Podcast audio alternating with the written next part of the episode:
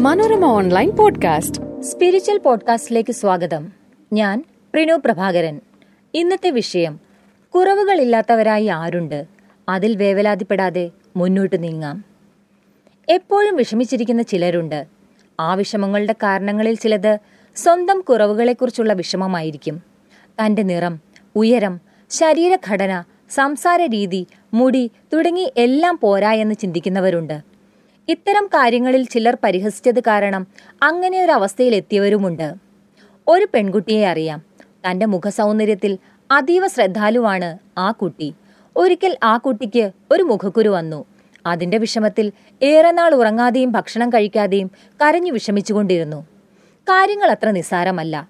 മുഖക്കുരുക്കാരിയുടെ വിഷമം പോലെയല്ല മറ്റു ചിലരുടേത്.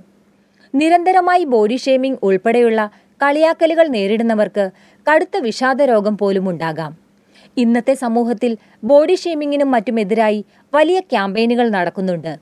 അവബോധം സൃഷ്ടിക്കപ്പെടുന്നുമുണ്ട്. എങ്കിലും ഇവയുണ്ടാകാറുണ്ടെന്നുള്ളതാണ് സത്യം. ഇവയുണ്ടാകുമ്പോഴും ആ കളിയാക്കലുകൾ കേട്ട് പതറാതിരിക്കാനുള്ള കരുത്ത് നേടുകയാണ് പ്രധാനം. ഒരു കുറവുമില്ലാത്തവരായി ആരുമില്ലെന്നറിയണം. എന്തെല്ലാം കുറവുകൾ ഉണ്ടെങ്കിലും ജീവിത വിജയം അതിലൊന്നുമല്ല ഇരിക്കുന്നതെന്നും മനസ്സിലാക്കണം. കുത്തുവാക്കുകളെ പരിഹാസച്ചിരികളെ മറികടന്ന് ജീവിത വിജയം നേടിയവരാകട്ടെ നമ്മുടെ മാതൃക. കുറവുകളുടെ പേരിൽ മാറ്റി നിർത്തേണ്ടവരല്ല ആരും. ഏതെങ്കിലുമൊക്കെ മേഖലയിൽ മികവുള്ളവരാണ് ഓരോരുത്തരും. കുറവുകളുടെ പേരിൽ കളിയാക്കിയവർക്ക് ജീവിതം കൊണ്ട് മറുപടി നൽകിയ എത്രയോ പേരുണ്ട്. ഗെയിം ഓഫ് ത്രോൺസ് പ്രേക്ഷകരുടെ ഇഷ്ടകഥാപാത്രം എറിയോൺ ലാനിസ്റ്ററെ അവതരിപ്പിച്ച പീറ്റർ ഡിഗ്ലജ് നാലടി ഉയരക്കാരനാണ്. കുള്ളൻ എന്ന് പലരും കളിയാക്കി വിളിച്ച ഡിഗ്ലജ് ആണ് എമ്മി ഗോൾഡൻ ഗ്ലോബ് പുരസ്കാരങ്ങൾ നേടിയ താരമായത്. വളർച്ചക്കുറവ് കാരണം ലയണൽ മെസ്സിക്ക് ഹോർമോൺ കുത്തിവയ്പ് വരെ എടുക്കേണ്ടി വന്നിട്ടുണ്ട് ചെറുപ്പത്തിൽ. ആ കുട്ടിയാണ് ലോകത്തെ ഏറ്റവും മികച്ച ഫുട്ബോൾ താരങ്ങളിലൊന്നായി പിന്നീട് മാറിയത്. കഴിഞ്ഞ ലോകകപ്പിൽ തന്റെ രാജ്യമായ അർജന്റീനയെ കിരീടമണിയിച്ച് അദ്ദേഹം ഫുട്ബോളിന്റെ ഏറ്റവും ഉന്നത ശൃംഖം താണ്ടി. വലത് കൈയിൽ രണ്ട് തള്ളവിരലുള്ളതിനാൽ സ്കൂളിലെ പരിഹാസ കഥാപാത്രമായി മാറിയ ആളാണ് നടൻ ഋതിക് റോഷൻ. വിക്ക് കൂടിയായതോടെ തന്റെ ആത്മവിശ്വാസം നഷ്ടമായെന്ന് ഋതിക് പറഞ്ഞിട്ടുണ്ട്.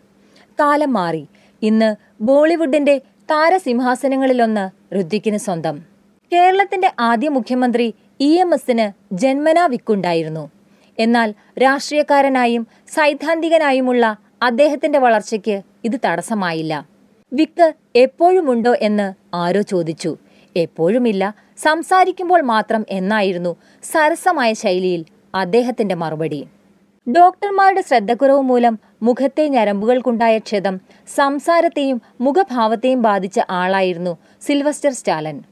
പഠന വൈകല്യം കൂടിയായതോടെ സ്കൂളിലെ പരിഹാസപാത്രമായി അദ്ദേഹം മാറി. എന്നാൽ വർക്ക്ഷോപ്പിൽ നിന്നൊപ്പിച്ച ഇരുമ്പ് സാമഗ്രികൾ ഡമ്പലും ബാർബലുമാക്കി സ്റ്റാലൻ ബോഡി ബിൽഡിംഗ് തുടങ്ങി.